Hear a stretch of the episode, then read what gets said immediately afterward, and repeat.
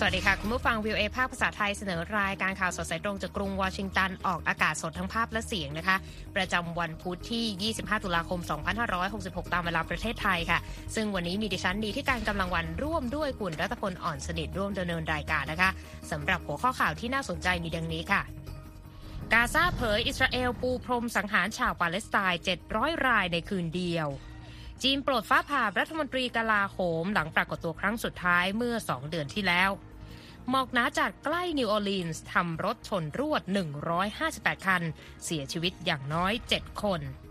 นักบินอเมริกันพยายามดับเครื่องกลางอากาศอ้างมีอาการป่วยทางจิต หลายสิบรัฐในอเมริกายื่นฟ้อง Meta ปมเชื่อมโยงภาวะซึมเศร้าในเด็กส่วนเสริมข่าววันนี้วิเคราะห์ความตึงเครียดจีนฟิลิปปินส์ บททดสอบบทบาทสหรัฐในเวทีโลกที่ร้อนระอุ และส่งท้ายกันด้วยออฟฟิศหลังโควิด ต้องคิดใหม่ ออกแบบอย่างไรให้ดึงดูดใจพนักงาน รอติดตามทั้งหมดได้ในข่าวสดสายตรงจากวิวเอสดจากกรุงวอชิงตันค่ะในวันนี้ยังคงมีประเด็นความคืบหน้าสถานการณ์ความขัดแย้งระหว่างอิสราเอลและฮามาสมาฝากกันนะคะ คุณรัตพล ครับกระทรวงสาธารณสุขของกาซานะครับ เปิดเผยในวันอังคารว่ามีชาวปาเลสไตน์ในฉนวนกาซาถูกสังหารมากกว่า 700 คน ภายในคืนเดียว ภายใน 24 ชั่วโมงนะครับจากการโจมตีทางอากาศของอิสราเอล ถือเป็นตัวเลขผู้เสียชีวิตภายในเวลา 1 วันที่มากที่สุด นับตั้งแต่อิสราเอลเริ่มปฏิบัติการโจมตีกลุ่มฮามาสในช่วงต้นเดือนที่ผ่านมานะครับ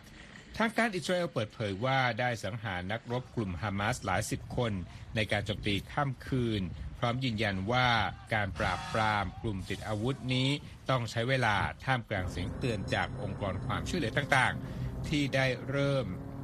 กล่าวแล้วนะครับว่าเกิดวิกฤตมนุษยธรรมในกาซาสหประชาชาติขอร้องนะครับให้อิสราเอลเปิดทางเพื่อให้ความช่วยเหลือต่างๆ สามารถเข้าไปถึงกาซาได้มากขึ้น หลังจากที่การขนส่งความช่วยเหลือในช่วงสองวันที่ผ่านมานั้นยังไม่สามารถไปถึงประชาชนส่วนใหญ่ของกาซาได้ และยังมีการห้ามส่งเชื้อเพลิงเข้าไปในพื้นที่ความขัดแย้งนี้ ขณะที่ไม่มีการรับประกันด้านความปลอดภัยใด ๆ ของเจ้าหน้าที่ที่ให้ความช่วยเหลือนะครับ กระทรวงสาธารณสุขกาซาเปิดเผยว่า มีชาวปาเลสไตน์เสียชีวิตแล้วอย่างน้อย 5,791 คน นับตั้งแต่อิสราเอลเริ่มโจมตีทางอากาศใส่กาซาเมื่อวันที่ 7 ตุลาคม ในจำนวนนี้เป็นเด็ก 2,360 คนตามข้อมูลของกาซานะครับ ปฏิบัติการทางอากาศของอิสราเอลมีขึ้นหลังจากที่กลุ่มฮามาสในได้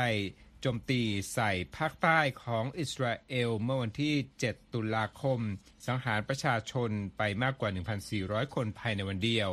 และทั้งนี้นะครับรัฐบาลอเมริกันระบุว่ากลุ่มฮามาสนั้นเป็นกลุ่มก่อการร้ายครับคุณอธิการ ค่ะ อิสราเอลก็เคลื่อนกำลังทหารและรถถังบริเวณพรมแดนติดกับฉนวนกาซาในช่วงหลายวันที่ผ่านมาค่ะ ในการเตรียมบุกโจมตีภาคพื้นดิน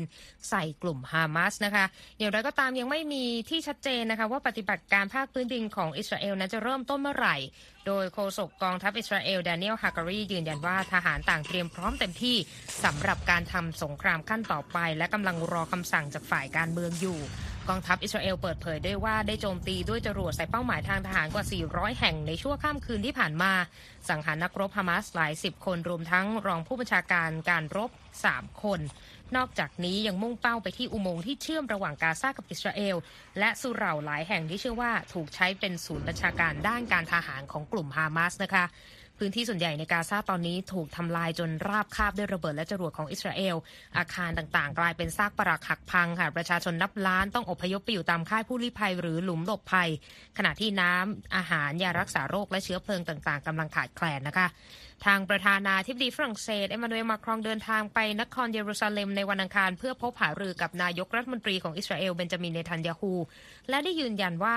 จะให้ความช่วยเหลืออิสราเอลในสงครามครั้งนี้โดยบอกด้วยว่า ฝรั่งเศสจะยืนเคียงบ่าเคียงไหลกับอิสราเอลและจะไม่ปล่อยให้อิสราเอลต้องเดียวดายในการทำสงครามกับฮามาส แต่ต้องไม่ใช่การต่อสู้ที่ไร้กฎเกณฑ์นะคะ ทางผู้นำฝรั่งเศสเตือนถึงความเสี่ยงที่สงครามนี้ จะลุกลามไปทั่วตะวันออกกลางด้วยเช่นกัน ฝั่งนายกรัฐมนตรีเนทันยาฮูกล่าวว่าหลังสงครามนี้เสร็จสิ้น จะไม่มีใครอยู่ภายใต้ระบอบการปกครองของฮามาสอีกต่อไป และเตือนด้วยว่าสงครามนี้จะต้องใช้เวลานะคะ ในกรณีของฝรั่งเศสมีผู้เสียชีวิต 30 คนจากการโจมตีของกลุ่มฮามาสเข้าใส่อิสราเอลเมื่อ 7 ตุลาคมที่ผ่านมานะคะ และมีอีก 9 คนที่ยังสาบสูญหรืออาจถูกจับไปเป็นตัวประกันด้วยค่ะ คุณรัตพลคะครับในเรื่องราวที่เกี่ยวข้องกันนะคุณธิการค่ะ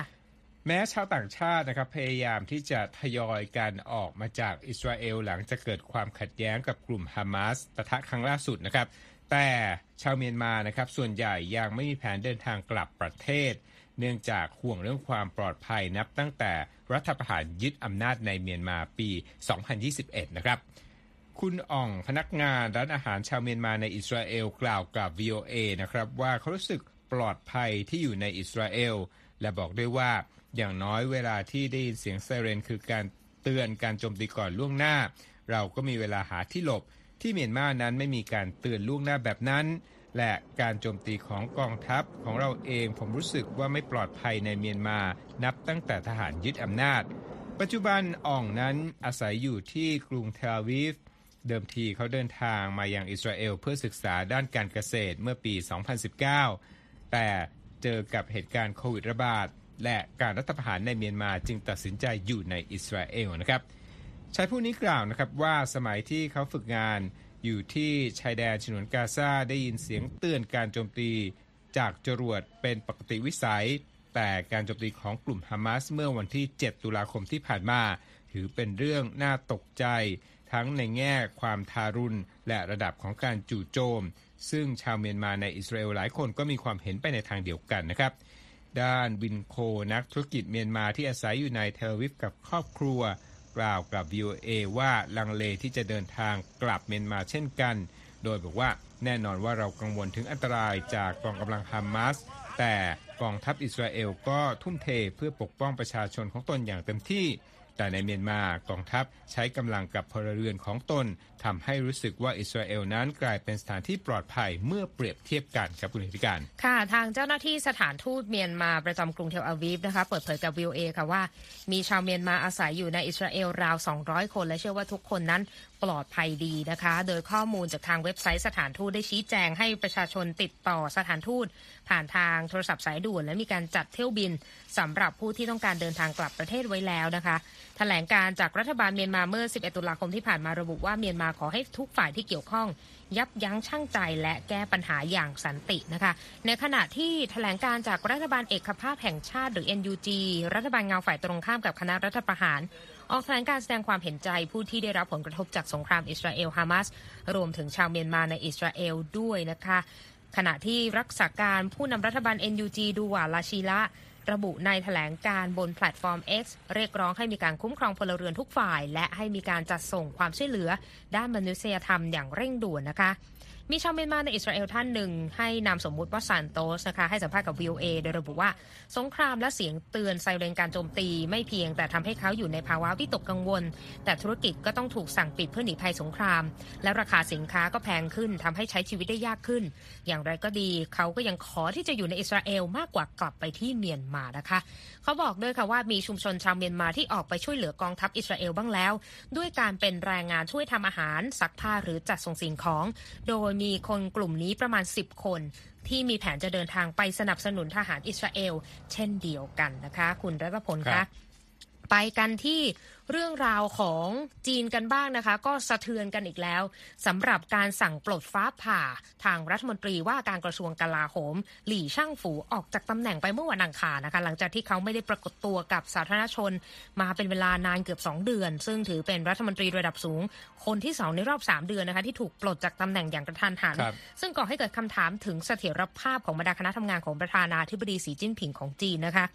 สื่อทางการจีนประกาศในวันอังคารนะคะว่าพลเอกหลี่ช่างฝูพ้นจากตำแหน่งรัฐมนตรีกลาโหม และสมาชิกสภาแห่งรัฐแล้ว เช่นเดียวกับอดีตรัฐมนตรีต่างประเทศฉินกังที่ถูกปลดจากตำแหน่งเมื่อเดือนกรกฎาคม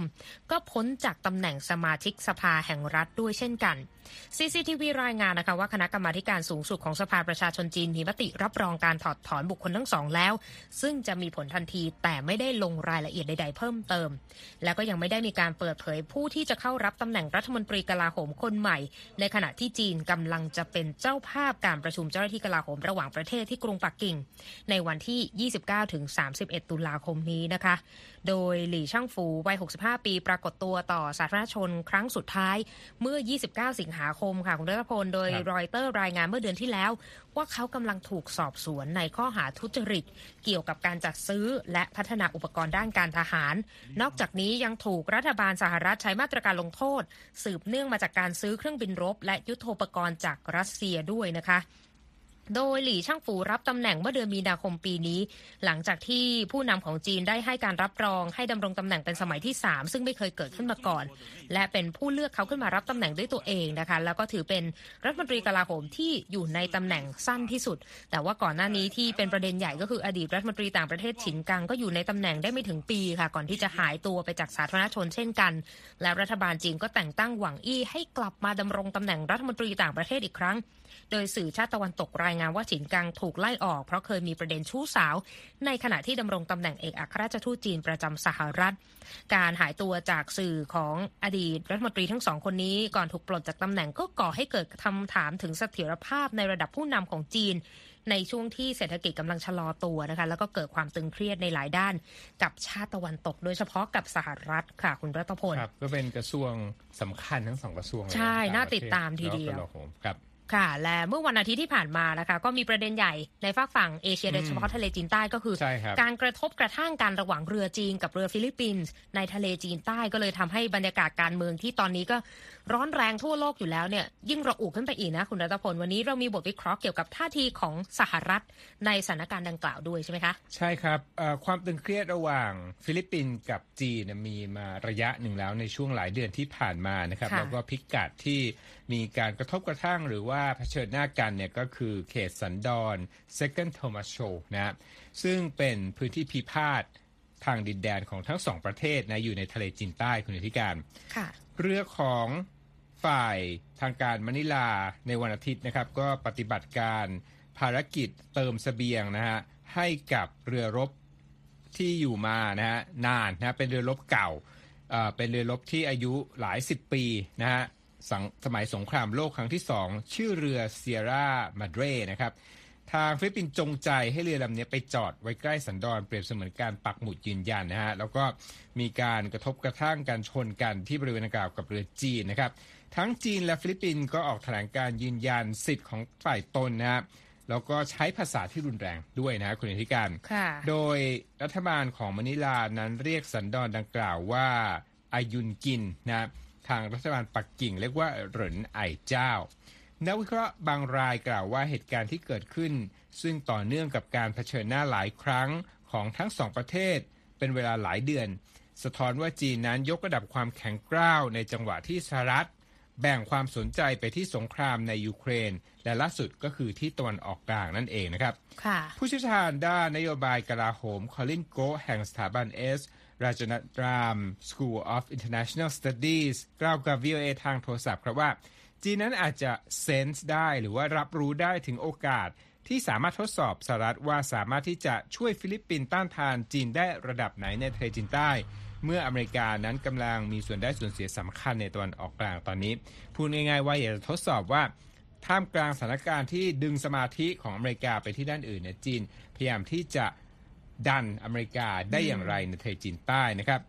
ย้อนไปเมื่อเดือนสิงหาคมคุณธิการ ฟิลิปปินส์กล่าวหาเรือจีนลำหนึ่งนะฮะว่ายิงน้ำแรงดันสูง ใส่เรือฟิลิปปินส์ขณะที่เรือลำดังกล่าวนั้นกำลังเติมเสบียงให้แก่เรือรบ Sierra Madre เช่นกันนะครับ นอกจากนั้นแล้วนะฮะไม่นานนี้เองนะเมื่อประมาณต้นเดือนตุลาคม ก็เกิดการเผชิญหน้ากันที่สันดอน Second Thomasในครั้งนั้นมีรายงานว่าฝ่ายฟิลิปปินส์นั้นไปปลดทุ่นที่เป็นแนวกั้นที่เรือจีนกันเอาไว้เพื่ออ้างเขตนะฮะเมื่อนักวิเคราะห์พิจารณาถึงวิธีการที่ฟิลิปปินส์พยายามสื่อสารในรูปแบบต่างๆนะโดยเฉพาะยิ่งการเผยแพร่ภาพการเผชิญหน้ากันนะ นักวิเคราะห์เรย์พาวเวลแห่งศูนย์ Gordian Knot Center for National Security Innovation ที่มหาวิทยาลัยสแตนฟอร์ดบอกครับว่า ยุทธวิธีสื่อสารต่อประชาคมโลกของทางการมานิลานั้นทำให้นานาชาติ ซึ่งรวมถึงสหรัฐสนับสนุนฝ่ายรัฐบาลของฟิลิปปินส์มากขึ้นนะพาวเวลกล่าวกับ VOA ว่า ในตอนนี้เนี่ยสหรัฐพูดอย่างต่อเนื่องเลยนะ ถึง keyword อันหนึ่งก็คือคำว่าสนธิสัญญาความมั่นคงระหว่างอเมริกากับฟิลิปปินส์ เมื่อทุกครั้งที่พูดถึงประเด็นทะเลจีนใต้ ซึ่งทางฟิลิปปินส์เนี่ยเรียกว่าทะเลฟิลิปปินส์ตะวันตกนะนักวิชาการผู้นี้บอกครับว่ารัฐบาลโลกตะวันตกนั้น ให้การสนับสนุนฟิลิปปินส์แล้วก็ยังได้ผลักดันให้เกิดผลที่จับต้องได้ในบางครั้งด้วยนะ ตัวอย่างนะเกิดความร่วมมือเรื่องการลาดตระเวนทางทะเลร่วมกันนะ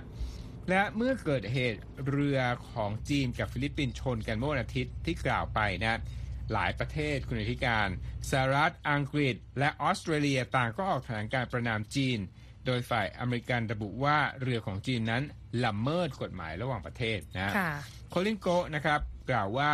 ต่อจากนี้สิ่งที่สหรัฐต้องทำคืออะไรนะเขาบอกว่าสหรัฐนั้นอาจจะต้องสานต่องานกับฟิลิปปินส์เพื่อให้เกิดผลทางรูปธรรม ไม่เช่นนั้นจีนอาจจะเข้าใจว่าสามารถที่จะเพิ่มแรงกดดันฟิลิปปินส์ได้ต่อ จนกว่าจะทราบว่า เลเวลไหนหรือว่าระดับไหนที่เข้าขั้นล้ำเส้นสำหรับสหรัฐนั่นเองนะครับอย่างไรก็ตามนักวิชาการผู้นี้นั้นไม่คิดว่ารัฐบาลปักกิ่งนั้นเตรียมที่จะใช้กำลังทางทหารกับฟิลิปปินส์นะ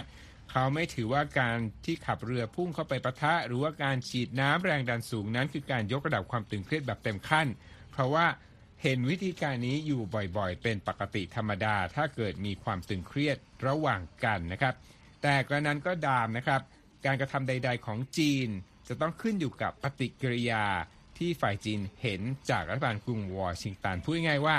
ทดสอบนะฮะว่าอเมริกานั้นจะมีปฏิกิริยาอย่างไร แต่ตอนนี้เนี่ยก็ยังไม่ถึงขั้นที่จะนำไปสู่การใช้กำลังทหารกับฟิลิปปินส์ครับน่าติดตามนะคะในฝั่งฝั่งเอเชียของเราค่ะ คุณกำลังรับฟังข่าวสดสายตรงจาก VOA ภาคภาษาไทยกรุงวอชิงตันนะคะ เข้าไปติดตามเราได้หลากหลายช่องทางค่ะ ทางเว็บไซต์ v i e w a thai com นะคะ Facebook Instagram X และ YouTube รวมถึงเรามี Spotify ให้ได้ติดตามกันด้วยค่ะ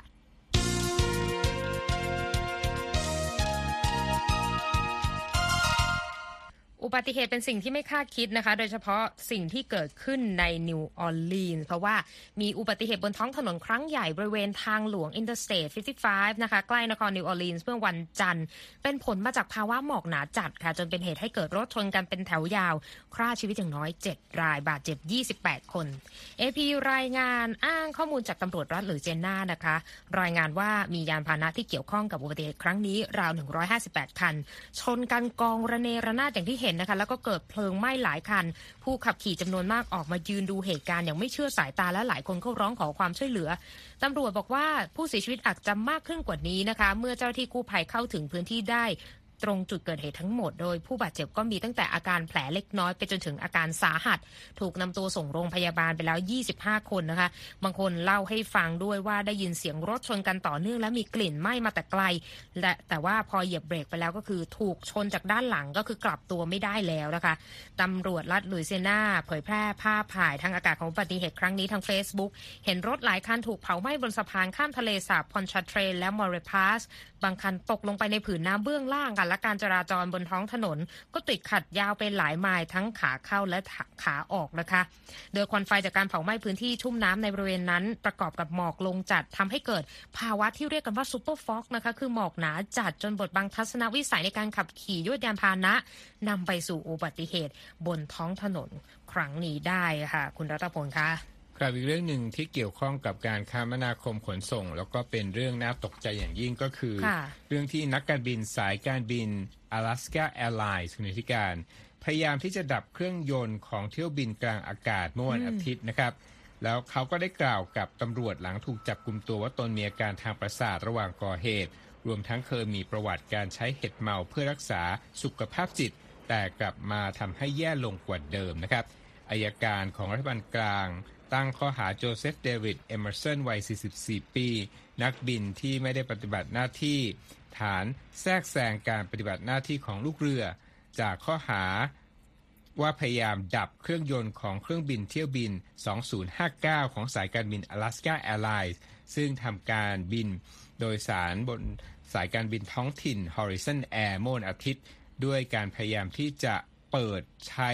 งานระบบดับเพลิงระหว่างที่เครื่องอยู่ในระดับสูงระหว่างการเดินทางนะครับเขาบอกกับตำรวจหลังถูกจับกลุ่มตัวเมื่ออาทิตย์นะครับ ว่าตนนั้นได้ใช้เห็ดเมาเป็นครั้งแรก เพื่อรักษาอาการซึมเศร้าที่เผชิญมาเป็นเวลา 6 เดือน และเชื่อว่าตนนั้นมีอาการทางประสาทในที่การค่ะเป็นประเด็นที่น่ากังวลนะคะสำหรับการเดินทาง โดยเครื่องบินที่ถือว่าเป็น หนึ่งในการเดินทางที่ค่อนข้างปลอดภัยนะคะ ไปเช็คสภาพตลาดหุ้นกันบ้างนะคะ วันนี้เขียวยกแผงเลยคุณรัตพล ดาวโจนส์นะคะบวก 205 จุดที่ 33,141 จุด S&P บวก 31 จุดที่ 4,248 จุด NASDAQ บวก 122 จุดที่ 13,140 จุด ราคาทองคำลบ 0.23%ที่ 1,983 ดอลลาร์กับอีก 30 เซนต์ต่อออนซ์ค่าเงินบาท 1 ดอลลาร์แลกได้ 36 บาทกับอีก 17 สตางค์ค่ะคุณรัตพลคะ ครับไปกันต่อที่ฮ่องกงกันนะครับศาลฮ่องกงนั้นมีคำพิพากษาเมื่อวันอังคารนะครับให้สิทธิ์แก่คู่รักเพศเดียวกันในการรับมรดกตกทอดจากคู่สมรสได้นะครับศาลอุทธรณ์ปฏิเสธคำร้องของรัฐบาลฮ่องกงที่ต้องการยกเลิกคำสั่งดังกล่าว ที่ให้คู่รักเพศเดียวกันได้รับสิทธิ์เท่าเทียมกันกับคู่ชายหญิงทั่วไป ภายใต้กฎหมายมรดกของฮ่องกงคำตัดสินดังกล่าวที่มีขึ้น เกิดขึ้นหลังจากการยื่นฟ้องเมื่อปี 2019 ที่เอ็ดการ์อึง แสดงความกังวลว่าเขาอาจจะเสียชีวิตโดยไม่มีพินัยกรรม ซึ่งจะทำให้ทรัพย์สินของเขาไม่ถูกส่งต่อไปยังเฮนรี่ลีคู่รักของเขา ที่คู่เป็นคู่สมรสกัน โดยแต่งงานกันที่กรุงลอนดอนเมื่อปี 2017 ก่อนที่อึงจะเสียชีวิตไปในปี 2020 ครับ ค่ะ ไปดูบรรยากาศที่ไอซ์แลนด์กันบ้างนะคะ มีผู้หญิงทั่วประเทศนะคะ รวมถึงนายกรัฐมนตรีหญิง ไปรวมตัวประท้วงเป็นเวลา 24 ชั่วโมงในวันอังคารนะคะ ในการเรียกร้องความเท่าเทียมด้านเพศสภาพนะคะ บรรยากาศที่ไอซ์แลนด์เมื่อวันอังคารก็โรงเรียนและห้องสมุดทั่วประเทศปิดทำการนะคะ เพราะว่าแรงงานหยุดงานประท้วง โรงพยาบาลก็ต้องรับเฉพาะผู้ป่วยฉุกเฉินนะคะ สื่อท้องถิ่นก็รายงานว่า มีผู้ชุมนุมราว 70,000 ถึง 100,000 คนปีนี้ โดยนายกหญิงไอซ์แลนด์วัย 47 ปีค่ะ คาทรีนยาคอบสโดตทีร์ะคะก็บอกว่าจะไม่มาทำงานในวันอังคาร เพื่อจะร่วมประท้วงและเธอก็ออกมาเคลื่อนไหว ในการเรียกร้องการปฏิบัติอย่างเท่าเทียมระหว่างชายหญิง เพราะบอกว่าเป็นไปอย่างล่าช้าทั่วโลกนะคะ การประท้วงรอบนี้ภายใต้สโลแกนที่ระบุว่านี่เรียกว่าความเท่าเทียมแล้วหรือ เรียกร้องให้มีการปิดช่องว่างทางรายได้ และการใช้ความรุนแรงกับผู้หญิงรวมถึง เน้นย้ำถึงงานที่มีก่อให้เกิดรายได้อย่างเช่น การเลี้ยงดูบุตรหลานที่มักจะตกเป็นภาระของผู้หญิงเป็นหลัก เดี๋ยวไปฟังเสียงของหนึ่งในผู้ประท้วงกันค่ะ You could say, in a way, celebrating uh, the the power of, of the important women 48 years ago. ทอกเกอร์ดูคาทรินกุนาสโตที่สมาชิกสภาไอซ์แลนด์วัย 58 ปี บอกว่าเราเฉลิมฉลองให้กับบรรพบุรุษของเราต้นแบบของเราในด้านความเท่าเทียม และบอกว่าเราต้องการความยุติธรรม ต้องการเสรีภาพ และนี่คือสารจากไอซ์แลนด์ว่าเราต้องยืนหยัดไปด้วยกันค่ะ เอาละค่ะคุณกำลังรับฟังข่าวสดสายตรงจากวิวเอภาคภาษาไทยกรุงวอชิงตันนะคะ ช่วงหน้ายังมีข่าวสารที่น่าสนใจรออยู่ค่ะ Voice of America. VOA. Washington. ครับ เรื่องราวเกี่ยวกับ tech บริษัทเทคโนโลยีนะครับหลายสิบรัฐในอเมริกาคุณผู้ชมได้ยื่นฟ้องบริษัท Meta Platform นะครับ รวมถึงสื่อสังคมออนไลน์ Instagram ซึ่งเป็นส่วนหนึ่งของ Meta นะครับว่ามีส่วนเกี่ยวข้องกับวิกฤตด้านสุขภาพจิตของเด็กและเยาวชน ผ่านรูปแบบการเสพติดสื่อสังคมออนไลน์นะครับในเอกสารที่ยื่นฟ้องต่อรัฐบาลของรัฐแคลิฟอร์เนียนะครับ แล้วก็ผ่านศาลรัฐบาลกลาง เมื่อวันอังคารที่ผ่านมา ระบุว่า 33 รัฐในอเมริการวมทั้งแคลิฟอร์เนีย และอิลลินอยส์ระบุว่าบริษัท Meta นะครับ ที่เป็นบริษัทแม่ของ Facebook และ Instagram ได้ทำให้สาธารณชนเกิดความเข้าใจผิดซ้ำแล้วซ้ำเล่า เกี่ยวกับอันตรายของแพลตฟอร์มของสื่อสังคมออนไลน์ของบริษัท รวมทั้งจงใจและบีบบังคับให้เด็กและเยาวชนและวัยรุ่นมีพฤติกรรมเสพติดการใช้สื่อสังคมออนไลน์นะครับ การยื่นฟ้องล่าสุดนี้เป็นมหากราบคดี ความทางกฎหมายต่อบริษัทสื่อออนไลน์ จากผลกระทบของแพลตฟอร์มเหล่านี้กับเด็กและวัยรุ่น โดย TikTok บริษัทของ ByteDance YouTube ของ Google ต่างก็เผชิญกับคดีความหลายร้อยคดีเกี่ยวกับเด็ก และสถาบันการศึกษาจากประเด็นการเสพติดสื่อออนไลน์นั่นเองครับ เอาละค่ะมาส่งท้ายกันวันนี้นะคะ หลายคนก็อาจจะเคยชินกับการทำงานจากบ้านโดยเฉพาะชาวอเมริกันนะคะที่วิกฤตโควิดเปลี่ยนชีวิตไปอย่างมาก แต่ล่าสุดนะคะสำนักงานต่างๆในอเมริกาก็ต้องคิดใหม่ทำใหม่เพื่อที่จะแก้ปัญหานี้กัน และคุณคมสันต์ศรีธนวิบูลย์ชัย มีรายงานเรื่องนี้มาถ่ายทอดเสนอค่ะพื้นที่ปฏิบัติการทดลอง Workplace Innovation Lab คือการออกแบบสำนักงานเฟอร์นิเจอร์ และเทคโนโลยี เพื่อตอบสนองความต้องการของผู้ใช้งานในอาคารของรัฐบาลกลาง แบบผสมผสานในปัจจุบัน บางส่วนมีความคล้ายสำนักงานดั้งเดิม แต่ส่วนอื่นๆ มีลักษณะคล้ายกับที่บ้าน โดย GSA หน่วยงานที่รับผิดชอบอาคารของรัฐบาลกลางกำลังพิจารณาว่าอาจนำการออกแบบนี้ไปประยุกต์ใช้กับสำนักงานต่างๆ ในอนาคต The office should be a magnet, not a mandate. We're looking. ชักฮาร์ดีประธานฝ่ายสถาปนิก GSA กล่าวว่าสำนักงานควรจะเป็นสิ่งที่สร้างแรงดึงดูด ไม่ใช่สิ่งที่ต้องบังคับให้คนมาทำงาน เราหวังที่จะมีสำนักงานที่ดึงให้คนกลับมาตอบสนองในจุดนั้น การทดลองที่เกิดขึ้นตลอดทั้งปีที่ผ่านมา เจ้าหน้าที่ของรัฐบาลกลางบางส่วน จะได้รับอนุญาตให้จับจองการใช้งานในพื้นที่ปฏิบัติการทดลอง และจะให้ความเห็นหลังการทดลองใช้งานที่มาจากประสบการณ์ตรงของพวกเขา The office has suddenly become a choice. It's an option. อาทิตยาแสงวี หัวหน้าฝ่ายอสังหาริมทรัพย์ของบริษัทที่ปรึกษาด้านการจัดการ McKinsey and Company ให้ความเห็นว่าสำนักงานที่เรามี พวกมันถูกออกแบบให้เป็นสถานที่ที่คนจำเป็นต้องมา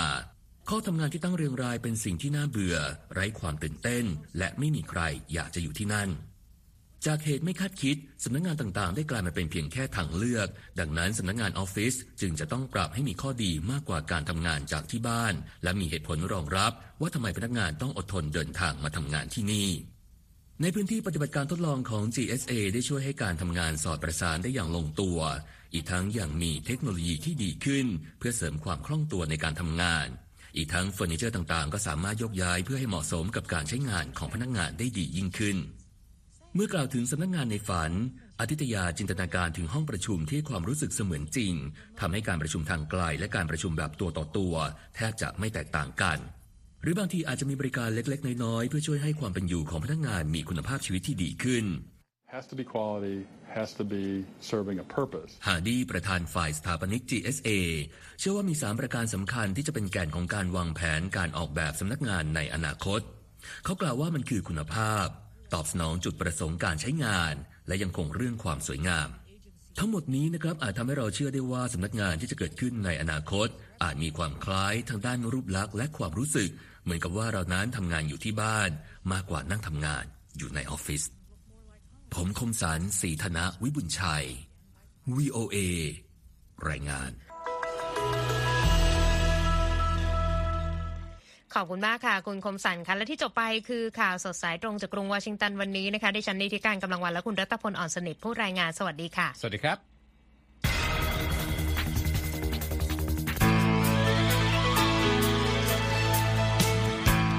ครับและที่จบไปเป็นรายการจาก VOA ภาคภาษาไทย รายงานสดส่งตรงจากกรุงวอชิงตันประเทศสหรัฐ คุณผู้ฟังสามารถติดตามข่าวสารจากทั่วโลกได้ในทุกที่ทุกเวลา ที่เว็บไซต์ voa thai com รวมถึงทุกช่องทางในโซเชียลมีเดีย Facebook YouTube Twitter และ Instagram เริ่มต้นวันด้วยการอัปเดตข่าวสารจากทั่วโลก ผ่านรายการข่าวสดสายตรงจาก VOA ภาคภาษาไทย และสุดสัปดาห์กับ VOA ทั้งยังเรียนรู้เรื่องราวทางวัฒนธรรม และไลฟ์สไตล์ผ่านรายการภาษาอังกฤษแบบอเมริกันของเรา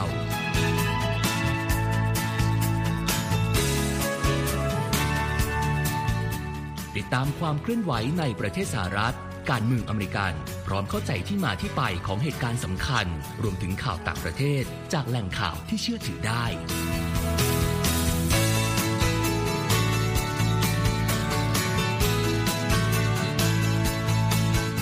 นอกจากนี้ VOA ยังมีบทสัมภาษณ์และคอนเทนต์แบบ Exclusive จากบุคคลที่น่าสนใจหลากหลายวงการ และยังมีเรื่องราวของคนไทยในประเทศสหรัฐอีกด้วย